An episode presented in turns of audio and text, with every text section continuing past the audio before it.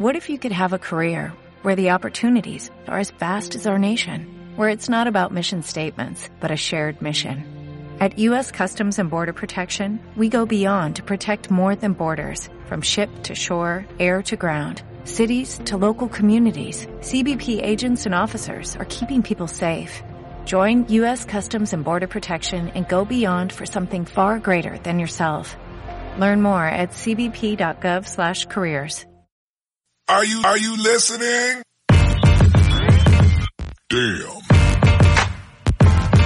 Uh. ¿Qué pasa, bolers? Bienvenidos a Masipball, tu podcast de opinión de la mejor liga de baloncesto del mundo. Yo en la Masipneta, como no, pues está mi compa, eh, mi copiloto, José Minovo, que hoy creo que está bastante, bastante contento después de lo que pasó ayer. Sí, sí, yo, bueno, un saludo a todos. Eh, sí, sí, parece ser que solo vengo aquí cuando ganan los Celtics, pero no, no lo hago a propósito, ¿eh? es, es que toca así. Pero sí, bastante contento, la verdad. Aunque, si te soy sincero, el partido tampoco me ha parecido que fuese algo extraño, ¿no? Me parece que ha sido unas pautas y unas directrices que ya habíamos visto en otros partidos. Lo que pasa es que, bueno, pues en pequeños detalles es donde se ha visto el resultado, o sea, es donde se ha visto la, la variedad del resultado. Y nada, aquí estamos un día más pues para comentar esto y un poquito más de, de otras cositas, ¿verdad, Sergio? Exacto. Eh, básicamente vamos a comentar el Game tres de las, de las finales, con victoria de los Celtics a los Warriors, y también algunos temas de actualidad como Miles Bridges, que, bueno, su representante le tendrá que aconsejar que no poste tantas cosas en Instagram porque puede hacerle perder mucho dinero, que es lo que le vamos a hablar, y un poquito de, de rumorología, que ya se empieza a acercar el draft, ya se empieza a acercar la agencia libre. Sabemos cómo está Utah, ya empiezan a salir algunos rumores de posibles salidas de jugadores importantes de Utah, como es Rudy Gobert. Entonces, después de esta presentación, pues vamos a arrancar el carro. Eh, ¿Qué te parece la hoja de ruta, Josemi? Pues como pues como siempre, un, una delicia. Una delicia, sí, una delicia porque ganan los Celtics, mamón. Ah, nunca se sabe. Pues bueno, ya sabéis, cuando las noches de N B A se hacen largas y los días pesados, siempre tendréis Masipball para pasar un buen rato. ¡Arrancamos! La Masipneta. You got to be kidding me. His very first move as the executive was to sign Lamar Odom, who was on crack.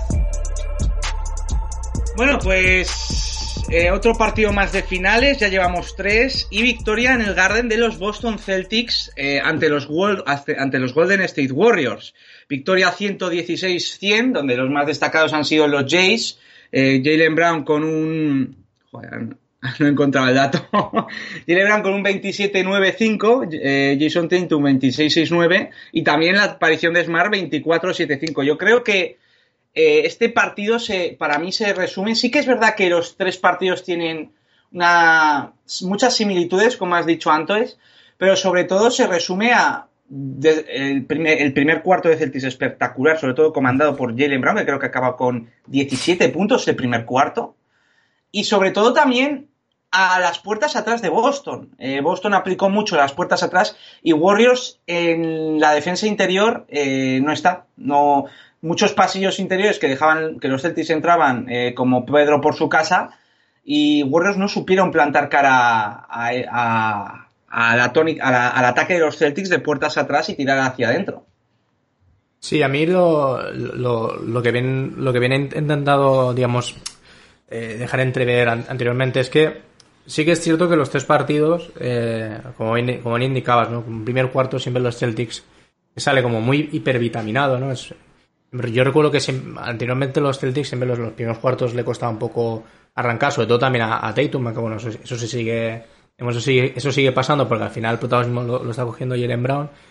Pero es un poco que sigue como esas mismas dinámicas, ¿no? De empezar un primer, una primera mitad, por así decirlo, de manera más general, en el que los Celtics plantan bastante bien cara a los Warriors.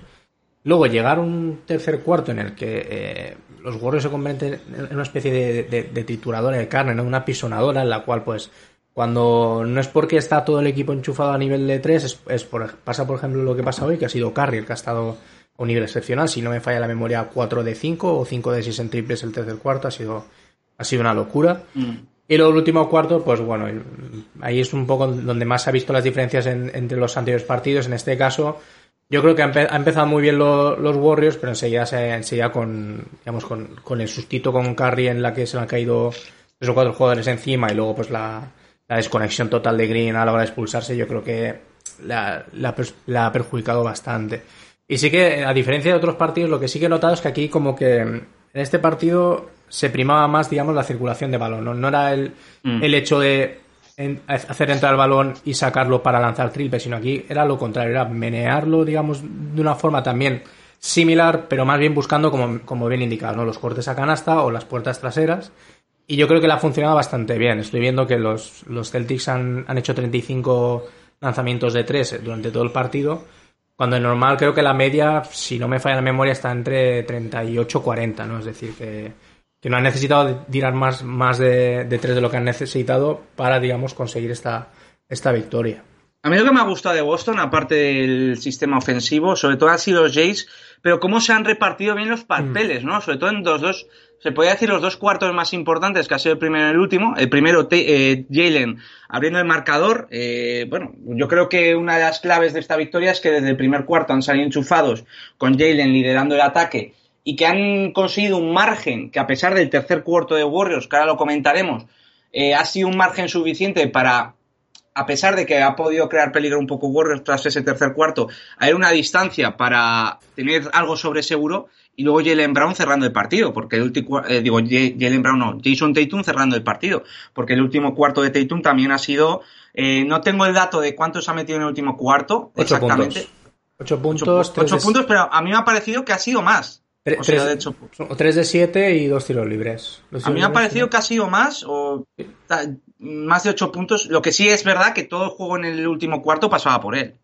Sí, es que yo es lo que yo es lo que llevo reivindicando, reivindicando desde hace uno, unas cuantas semanas, de que el equipo muchas veces, estando Tatum en el banquillo, funciona, pero aunque funcione, eh, tú ves que circu- eh, el, el manejo balón... Perdón, el manejo del balón, bueno, sí, el, el manejo del balón en general por, por parte de, lo, de los cinco atacantes no fluye tan bien. Digamos que eso es lo que quería decir, perdona, que se me haya ido de la cabeza. Mm.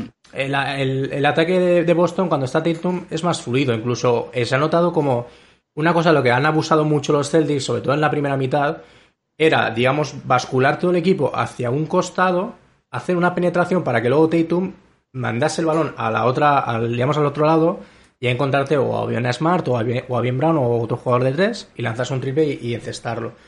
Y, y ya te digo, fluye de manera que eh, cuando lo ves hacer en, en otros jugadores como Smart, que en teoría es más playmaker que Tatum, por el, por el hecho de la, de la posición, más que nada, por eso me refiero, eh, no le salen, ¿no? Entonces, Jason Tatum está adquiriendo esa madurez en cuanto al playmaking, que es que le, le da mucho. Y sí que es cierto que hay veces que los Celtics funcionan sin él, porque Jaylen es quien amasa el balón y le sale bien, como le puede salir mal. Pero en este caso, ya te digo, es eh, Tatum es como un catalizador. Muchas veces, si él está bien, eh, eh, si él está bien a nivel general, me refiero en cuanto a rebotes y asistencias también, no solo en el anotador, el equipo lo sigue notando favorablemente. No se vio en el primer juego, en el que pues, de, de cara al aro fue desastroso, pero en, en otros aspectos está bien. Y en ese caso, el, el partido pues tuvo un resultado favorable. En este caso, igual. A mí sí que Jason Tatum me estaba preocupando en la primera mitad, porque estaba temiendo mucho por su hombro.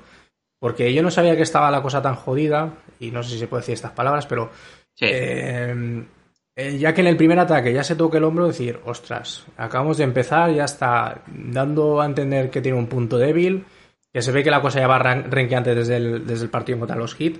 No sé, tenía miedo de que al final esa dolencia física le, le costara. Por otro lado, me tranquiliza no ver que Jaylen Brown está, digamos, dominando el tema de, de que las primeras mitades son tienen su nombre y su apellido. ¿Mm?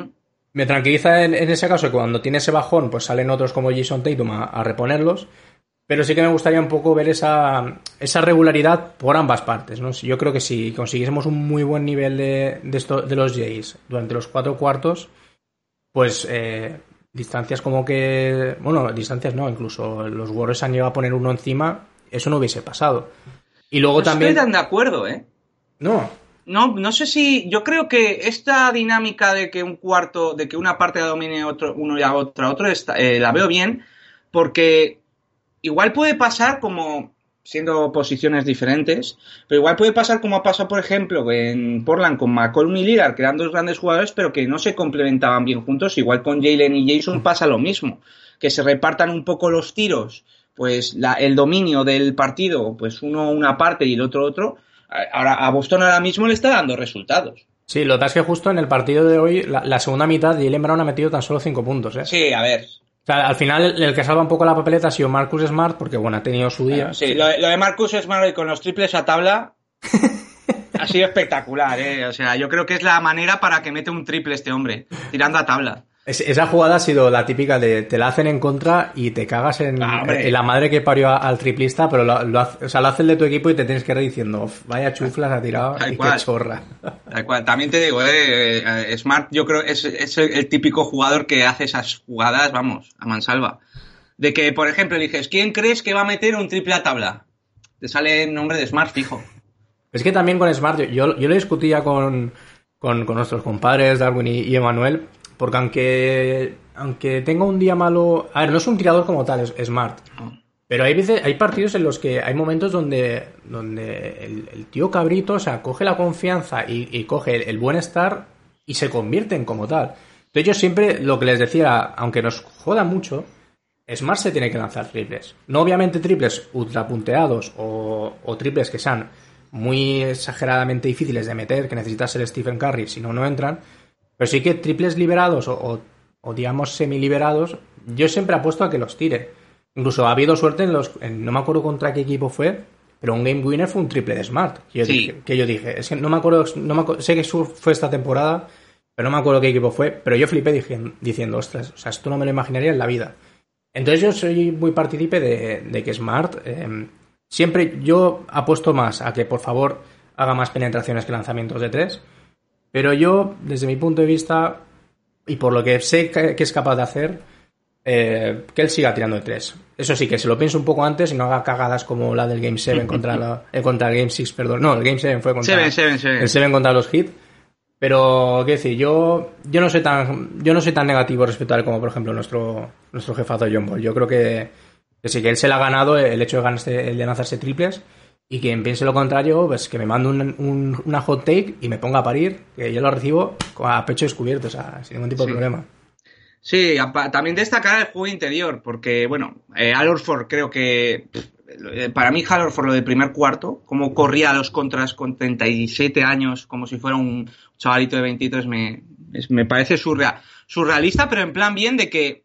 Es que no te lo imaginas. Luego ves a Draymond Green, que luego hablaremos de Draymond Green, porque madre mía, que es más joven que él, creo que son cinco años más joven, que parece un exjugador, y Horford como si tuviera hecha, eh, la juventud de, de un niño de, treinta, de veintitrés años, ¿no? Como si fuera, yo qué sé, Rocket, por así decirlo. Y bueno, el partido de Robert Williams eh, me parece también eh, espectacular. Eh, pues, tú ves estadísticas, si no te, te parece un partido correcto, ocho puntos, diez rebotes... Sí que es cierto que luego tres robos y cuatro tapones es algo a tener en cuenta, mm. pero es que el más veintiuno en pista es justamente el jugador que no coincide, bueno, la, el, la racha de Warriors del tercer cuarto justo es cuando no está Robert Williams en pista, y es lo que, lo que hemos comentado antes. Warriors no está haciendo nada de daño en el juego interior de Boston, porque Green está mal, Joe Looney no ha aparecido como otros partidos. Y también Wiggins, eh, cuando está Robert Williams, se dedica a tirar de tres. Sí, aunque está, aunque justo este partido Wiggins sí que se la ha visto más... Como no tan confiante a la hora de tirar de tres, no sé si es mm. por porque la propia cancha le la tira un poco para atrás o porque confía más en su juego interior que, que en su juego de tres. A mí, lo, a mí por a mí, yendo por partes, a mí el partido de Robert Williams me alegra especialmente porque cualquier persona que me, que me conozca sabe que es de, de los jugadores que más...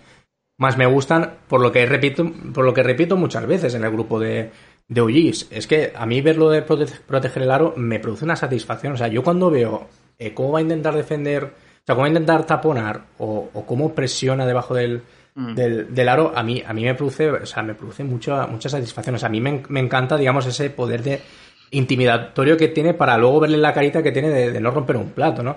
Entonces sí que... Lo, bueno, lo... Eh, no sé, yo me encuentro un día por la calle a Robert Williams, un día de noche y me cambio de acera, ¿eh? Nah, pero ¿qué va? Si tiene, tiene cara de bonachón, de no romper nada. Si a mí muchas veces, cuando veo que, que está haciendo aspavientos o criti, o, o, o se está quejando o cagándose en la madre que, que parió alguno, digo, muy claro lo tiene que tener porque este no es Robert Williams. Robert Williams es un tío que cuando hace una falta se calla y dice que tire y ya está. Entonces, a mí, a mí especialmente me ha gustado eso, porque es uno de mis jugadores favoritos y porque sí que...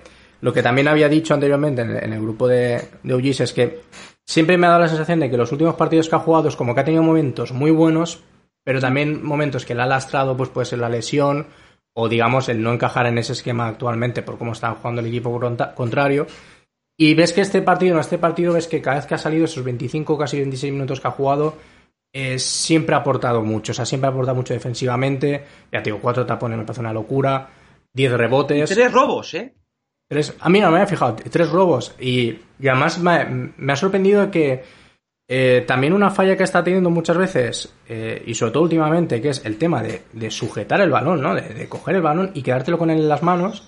Sí, que ha empezado muy mal, porque en la vuelta pasa lo de siempre, ¿no? Que le han tirado un balón al, a, al poste alto, la, la ha cogido, en cuanto la ha bajado al suelo, se la han quitado. Y ojo, y es que esto, o sea, es que es, es que es tropezar con la misma piedra constantemente. No sé cómo puede hacer para perder tantos balones. Pero luego los rebotes, el tío, o sea. Eh, tenía imanes en las manos a mí, y eso es una de las cosas que también no lo hemos mencionado, pero que es muy importante, la, la importancia de, a la hora de, de coger los rebotes, tanto los ofensivos como los defensivos, mm. y cómo eso, y el hecho de tener unas, unas pérdidas equiparables a las que estaban teniendo los Warriors, te lleva una victoria, porque al fin y al cabo yo creo que de los anteriores dos partidos, de las cosas más determinantes que era para llevarse las manos a la cabeza lo, por parte de la estadística céltica, era la, la cantidad de, de, de rebotes ofensivos que, que permitías y la cantidad de pérdidas. En este caso los rebotes se han... No, pod- ya habéis dominado los rebotes. Claro, lo, lo, los rebotes hoy en parte también por un, por un Robert Williams que ha estado pero a muy buen nivel, sobre todo en ese aspecto y en muchos otros, pero sobre todo en ese porque sorprende, porque creo que hubo un partido, no sé si fue contra Heat o, en el, o contra los propios Warriors, que acabó con un rebote. O sea, eso es, eso es inadmisible para un pívot mm. como él. Entonces digamos que esas cosas al final... es las que te van dando cuenta de que, de que están mejorando cosas actuales y que en, la, en los previos partidos te estaban, digamos, eh, castigando. Y al final, si acabas con victoria, pues es algo notorio, ¿no? Hay que fomentar el recoger rebotes y el asegurarlos y el, y el hacer menos pérdidas. Y luego ya, pues si no entran tantos triples como han pasado hoy, pues bueno, hacer un más un juego interior.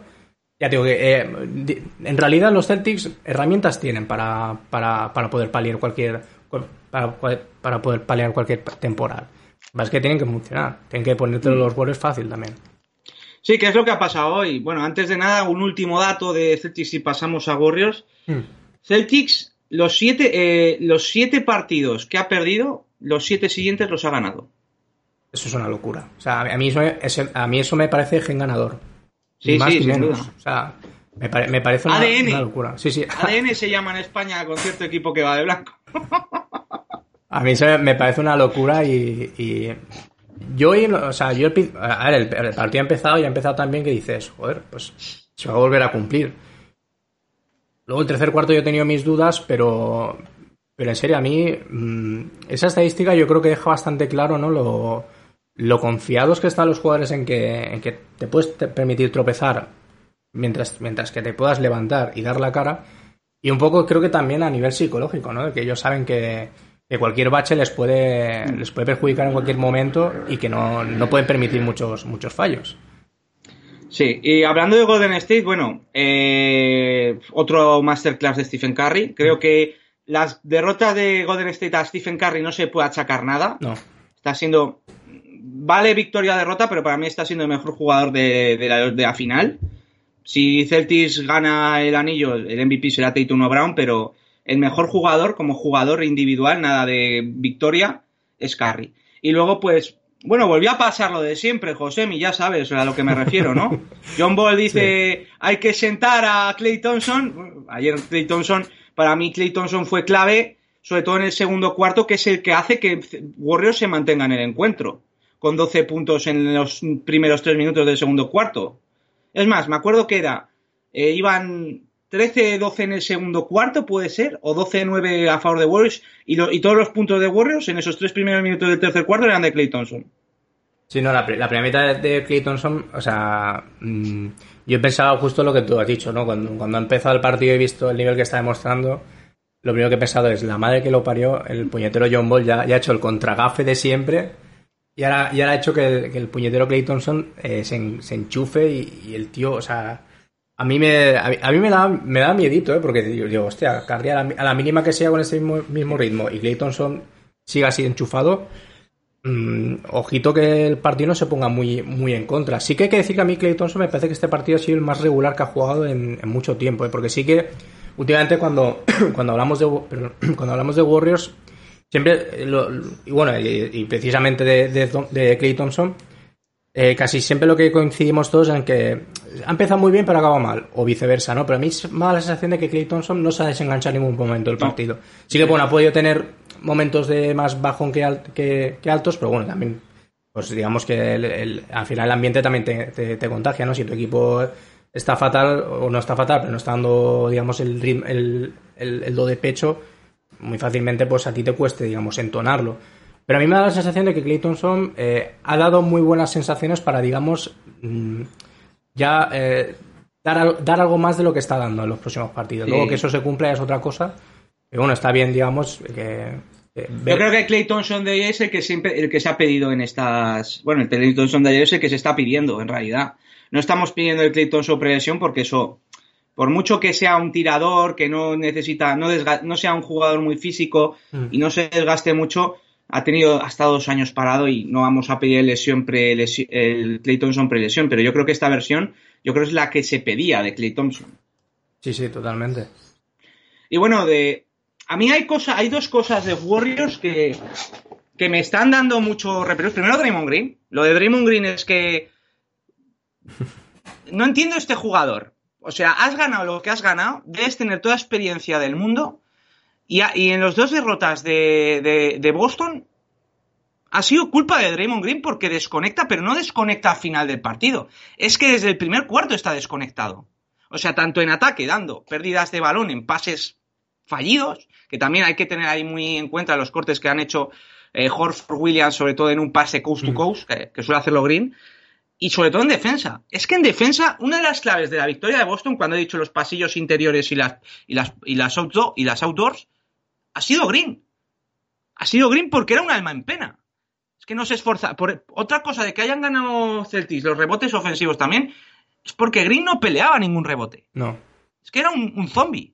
Es que, es que muchas veces ha habido algunos... Sí que es cierto que en cuanto a, a fisionomía, ¿no? y, a, y altura, en, en una lucha por, por rebotear, eh, Robert Williams, por ejemplo... Por, sí, está por poner, claro. Está, está claro. Pero bueno, pero que le la... pones un codito, no sé, lo que hace Green. Pero Green lo único que se ha dedicado es a, a ir en campo por un zombie y a llorar y protestar. Por ejemplo, me acuerdo una acción, no sé si era el primer cuarto, con Jaylen Brown puede ser un contraataque...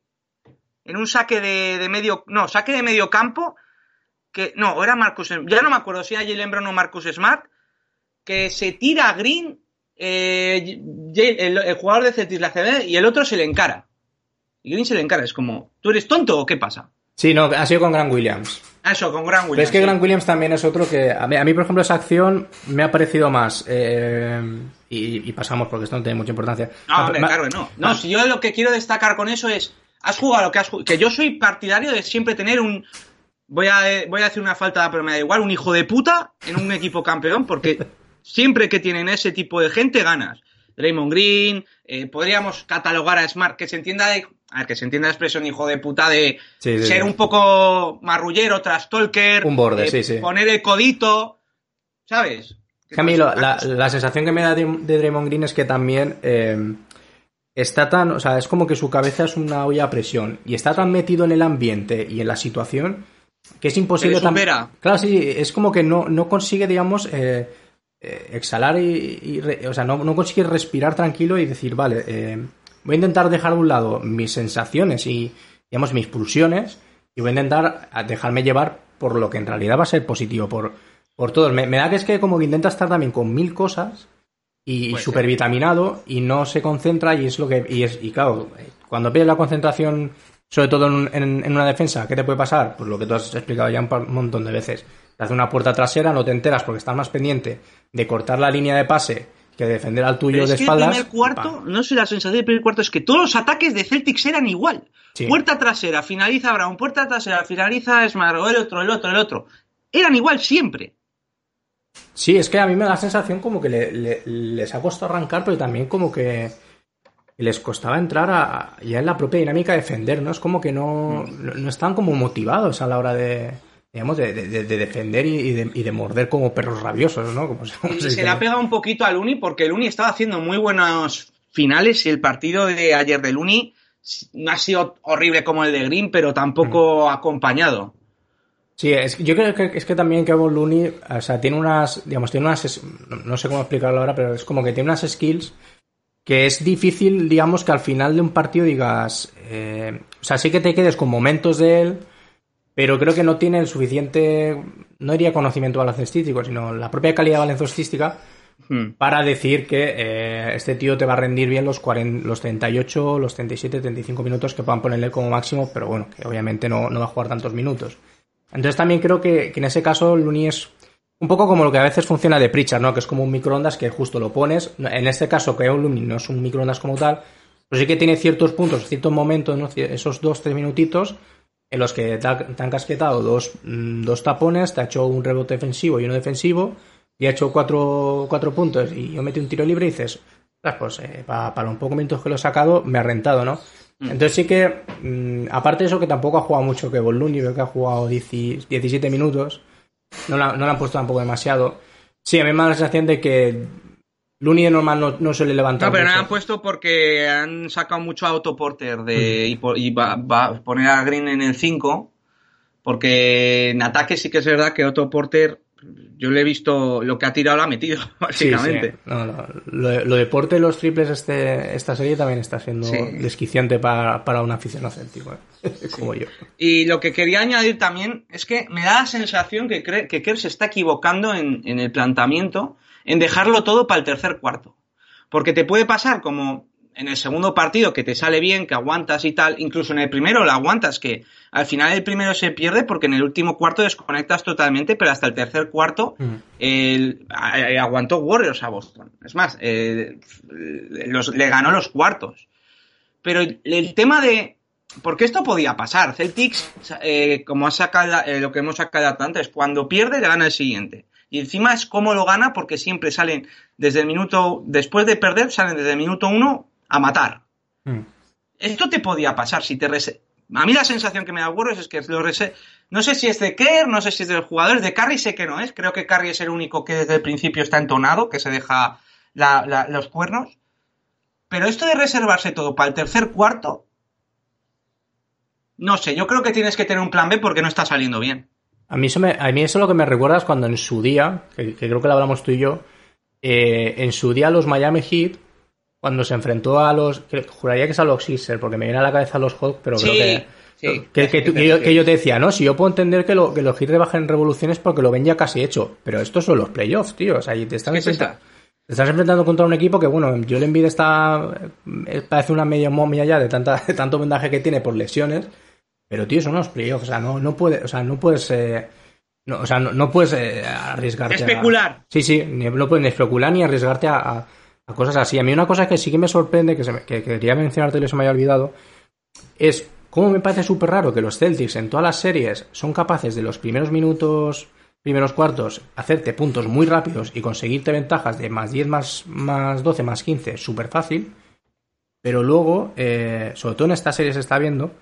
Eh, les cuesta mucho hacer puntos rápidos, ¿no? A mí, por ejemplo, a mí una de las cosas que, me, que estoy descubriendo, que me da miedo los Warriors, es que es un equipo que eh, con prácticamente muy poquito te hace muchos puntos. Y eso es lo que estoy viendo que los Celtics, quitando los primeros minutos de cada partido, en el cual no sé si es porque fun- van más una marcha bueno, más que el, el resto. En el segundo cuarto, no sé si te acuerdas, que iba de Boston más veinte, eh, que faltaban tres minutos, y un ocho cero en, en menos de un minuto de Warriors les mete de lleno en el encuentro. Sí, yo creo que esa es una de las bazas por las cuales eh, Warriors, o sea, puede tener posibilidades en muchas veces de, de, de remontar partidos en el caso de que lo, lo tenga muy, muy complicado. A mí es una cosa, a mí es, digamos, eso es lo, una de las cosas que más me, más me molesta de Celtics, ¿no? Que veo que Eh, te cuesta conseguir una ventaja de diez, de repente te meten tres triples seguidos y dices, buah, es que volver al más diez va a costar la vida, ¿no? Es, digamos, eh, eso, esa sensación que, que tengo es la que a mí un poco más, más miedo me da. Y lo que, lo que también que, que, que creo que ibas ahí a comentarlo, es que no me acuerdo qué O G ha, ha sido, pero ha dicho que, que le da la sensación como que al final que está alargando la serie porque sabe que tiene más mejor salud que, que los Celtics. No, yo no estoy de acuerdo. Eh, yo no estoy de acuerdo porque viendo el partido, Green parece una momia. Klay hemos visto cómo está. Mm, diría que Curry es el único... Bueno, Poole es una sombra de lo que fue. Mm. O sea, sí que es verdad que tiene... Se podría decir que igual cuenta con más piezas en el banquillo. No sé por qué a Kuminga no le está dando un poquito más de protagonismo, ya que es, te da refresco y te da piernas, que es algo que necesitas. Sobre todo porque Celtics es un equipo más, más físico que, que Golden State. Y bueno, es que hablando de eso, eh, hoy he escuchado a Sergio Rabinal y Losilla, y es que estoy de acuerdo con lo que, lo que ha dicho Losilla. Es que las últimas dos... Las, esta es la tercera. Las últimas dos finales, la de la burbuja y la de dos mil veintiuno, la gana el equipo físico. La gana los Lakers de LeBron y Anthony Davis, que era un equipo más físico que los Miami Heat de Butler, por mucho que Javier Rojo lo niegue, es así. Y, la, y los Bucks ante los Suns, lo gana Giannis, lo gana Middleton, lo gana, lo gana Holiday, que son más físicos que los Suns, a pesar de que tengan a Ayton. Y en este caso los Celtics, por mucho que hayan jugado más partidos y puedan estar más cansados, es un equipo bastante más físico que Golden State, y de momento van por delante, y con la sensación de, de que al menos han trabajado más que Warriors en las victorias, ¿no? Sí.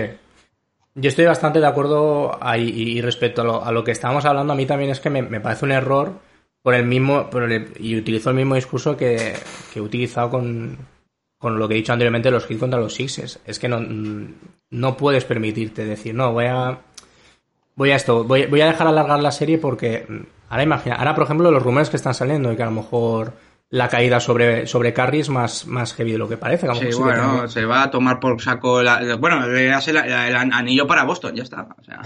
Claro, entonces, por eso por eso yo, si de verdad esa es la, el planning de Kerr, a mí me parece demasiado arriesgado. Porque es, sí. que, porque es que, además, justo los Celtics, si algo ha demostrado es que mmm, tanto en casa funciona, pero es que fuera de casa funciona igualmente bien. Entonces, me parece que es intentar controlar algo que es muy fácil de, de digamos, de, de atar y...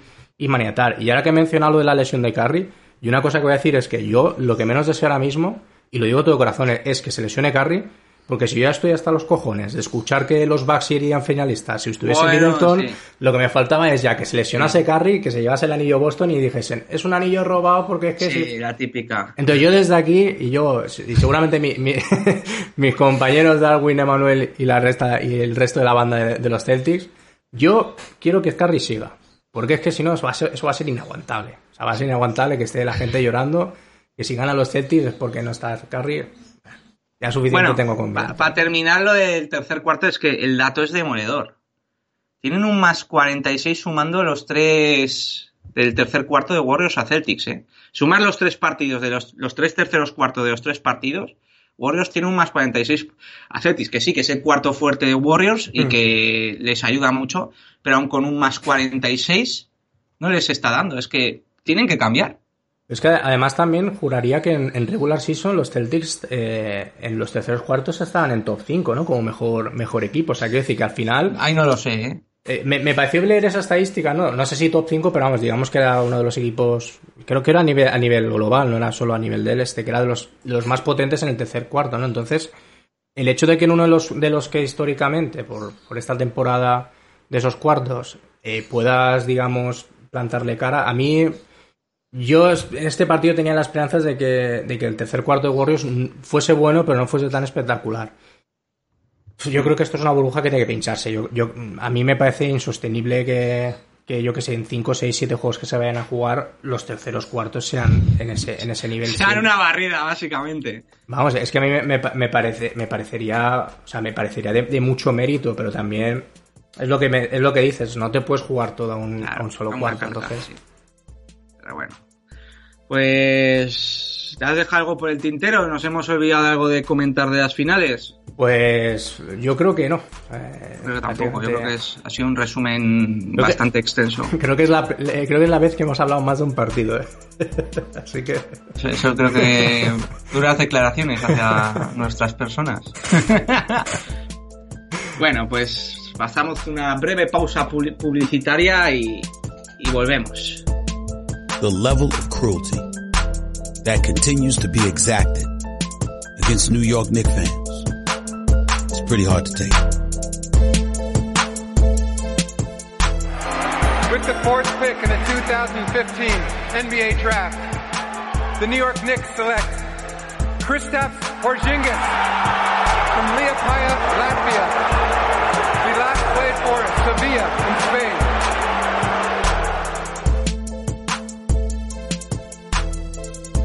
How much more can you stink?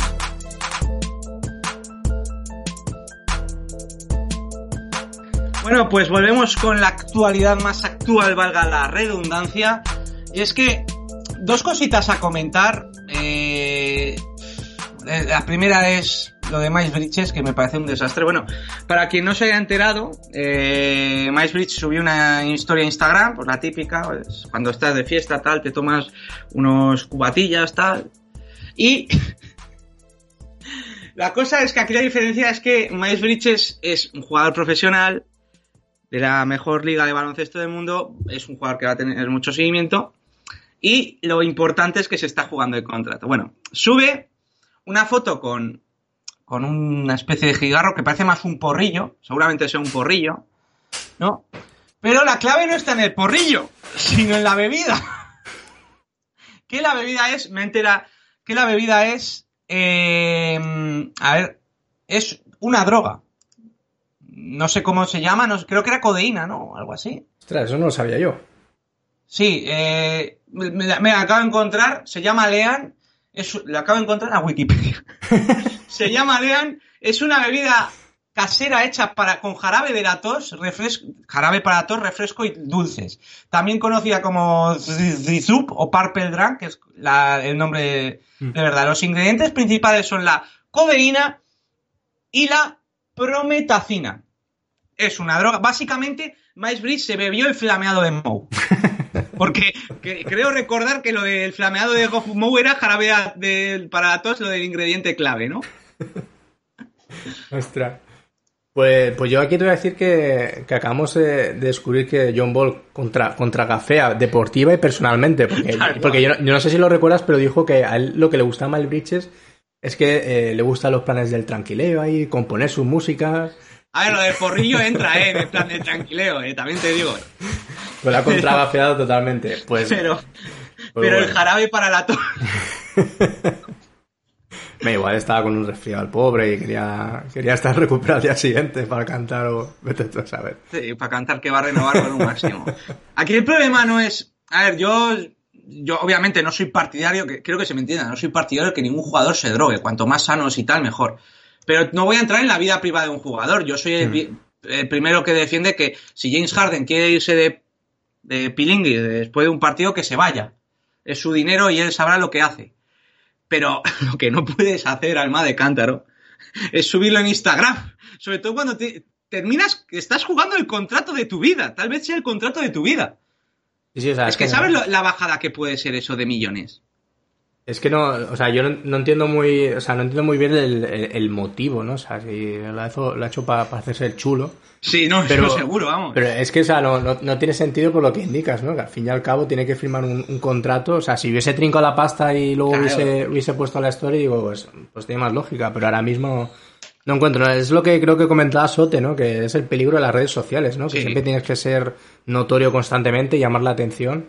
Y hombre, me parece que esta es una... Creo que es de esta las... Es una cagada. Es de las, de, de las maneras de llamar la atención más nocivas que puedes tener ahora mismo, ¿no? Y más en tu situación, pero... Sí, además, a mí lo que hace gracia es que un aficionado casual tal, que no está muy metido en estas cosas, puede pensar, bueno, será por el porrillo. No, no, el porrillo es lo de menos.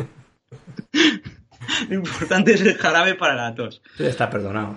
Sí. A ver, eh, como dato adicional, decir que la gente es Rich Paul. La gente de Miles Bridges es Rich Paul. O sea, Rich Paul sabemos que es un muy buen negociador. Eh, aunque no nos gusten, a mí no me gustan sus, eh, sus formas de negociar, sus trampas. Es lo que más puedes recordar a un agente de fútbol, a un eh, Jorge Méndez o al que murió. Lo más parecido sí, en Estados Unidos es, es Rich Paul, pero tienes ese salvavidas ahí. Ahora lo, lo que podría pasar es que Rich Paul diga, yo no quiero trabajar con este tío porque me va a hacer perder dinero. Es que puede pasar eso también, ¿eh? Sí. Bueno, yo al final me da la sensación de que muchas veces con, con estas cosas como que tampoco... A, a la hora de, de ofrecer contratos y, y demás, como que me parece que las franquicias tampoco se lo toman demasiado en serio lo, lo importante que son este tipo de, de acciones, ¿no? Y, y desde esto me puedo ir a otras como por ejemplo, eh, bueno, ya es un tema muy manido además por parte nuestra, pero tema de Zion, ¿no? De este tipo de, de jugadores mm. que han hecho cosas que son bastante eh, bastante eh, perjudiciales para, para sí mismo, para su imagen y para su salud en muchas ocasiones, y sin embargo eh, yo acciones de las franquicias no veo que estén acordes a esa, a, digamos, esas, esas, esas esas cagadas como has dicho, ¿no? Porque quería, quería preguntarte, no sé si, si tú lo sabrás.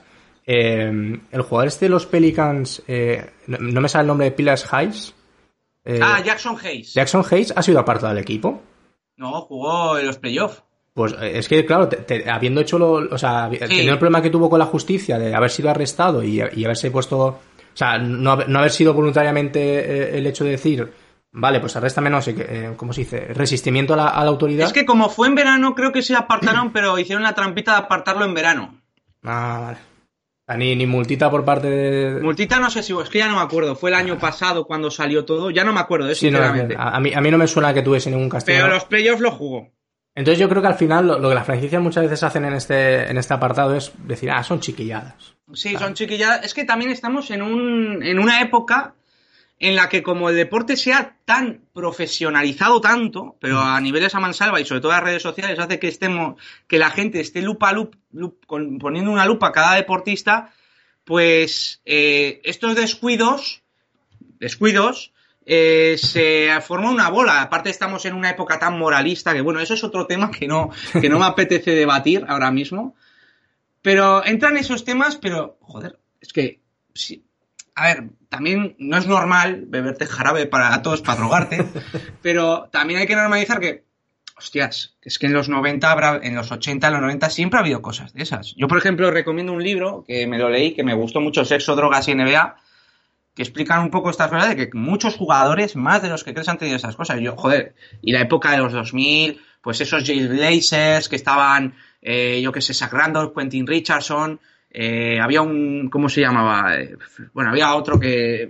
Es otra historia todavía más turbia, no voy a comentar. Luego también los Clippers de Lamar Odom, Darius Miles...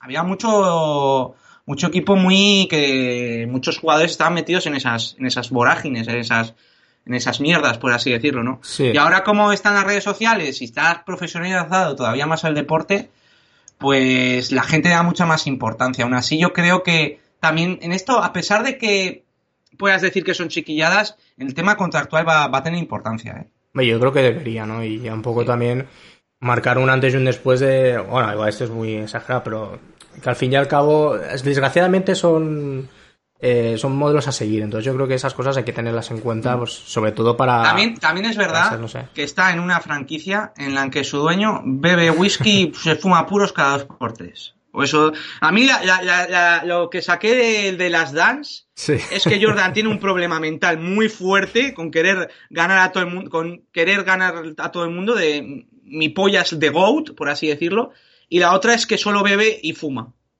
Es que solo saca esas dos conclusiones.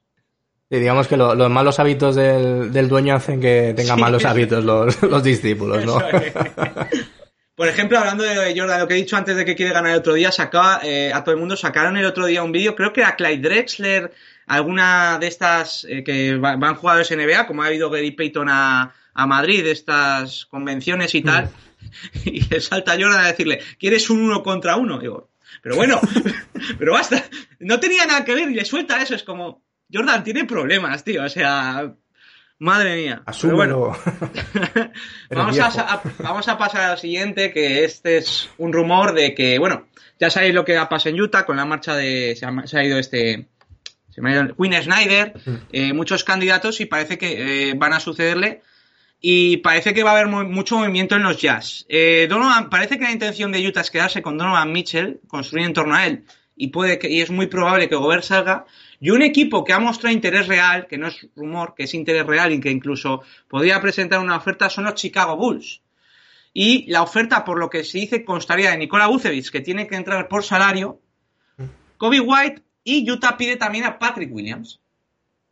Yo creo que, no sé si entraba una ronda, creo que también entraba alguna ronda futura, porque creo que hasta dos mil veinticuatro no tiene ronda Chicago, pero yo creo que obviamente tiene que entrar Patrick Williams, para porque si no, sigo pensando que Gobert tiene más valor de lo que la gente dice.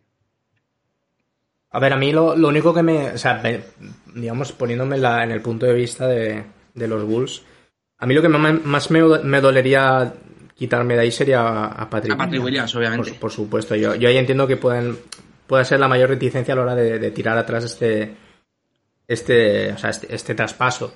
Eh, a mí Coby White, no, no me parece mal que los Bulls vayan a utilizarlo como una moneda de cambio para otros jugadores. Yo creo que es un jugador que se le ha, se le ha dado ya muchas oportunidades, que siempre es como...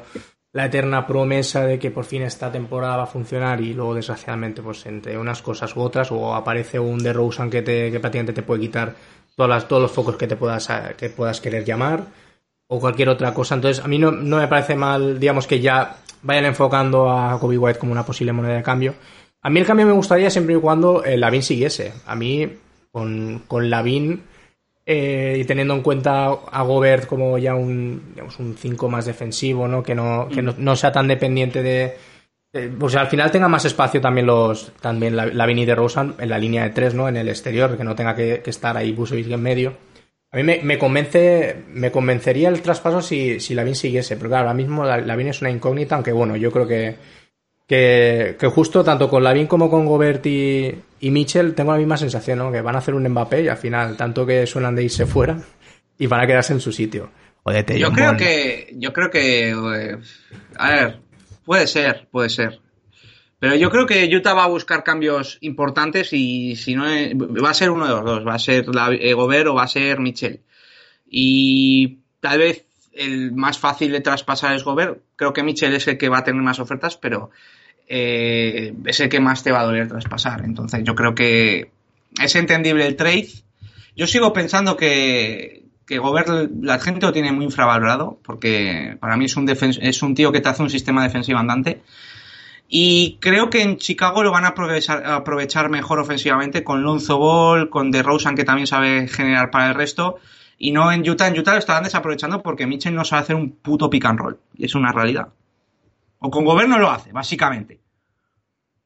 Sí, yo... A mí, más que nada, me refería porque... A lo que decía antes, que, que a mí me da la sensación de que los, los dos al final acabarán en Utah la temporada que viene, o sea, el, eh, Gobert y Mitchell. Mm. Pero más que nada por, porque me da la sensación de que ninguno está tampoco, o, o no me estoy enterando muy bien, ninguno tampoco está saliendo a, a los medios a decir... Eh, yo no quiero estar aquí, ¿no? Es como que los dos, como que están contentos donde están. I don't wanna be here, como el amigo Bresso. Sí, es como que están intentando ver que, que sea la franquicia quien al final se manche las manos de sangre, ¿no? Que no haya ninguno que diga, vale, abandono yo el barco y aquí todo, todo en paz. Pero yo creo que, que la cosa es que el que quiere salir es Mitchell. Yo creo que Gobert sí quiere quedarse. Es que a mí, a mí me da la sensación de que se quieren quedar los, los dos, pero los dos no pueden estar juntos. Sí. Puede ser, puede ser. Complicado, es complicado. Y sí, entonces no, entonces yo creo que eso, que como ninguno va a tener que dar el brazo a torcer, al final pues Utah tendrá que sacar el, el hacha, la que están tantas veces mencionadas en, si en no, estos podcasts. Sí, si no, la, también lo que puedes hacer es, ya comentando lo anterior, pues el, el traspaso de John Ball y que se vaya a Donovan Mitchell con el de jarabe para todos. Pero bueno... Sí, no sé qué va a pasar. A ver, va a haber mucha rumorología. Sí, en el, sí. la, por lo que nos dijo Jacobo en Twitch, eh, la intención es mover a Gobert antes del draft. Antes del draft. Pues por lo, para, ah, o sea, que está bastante decidido que el que va a salir es el francés, ¿no?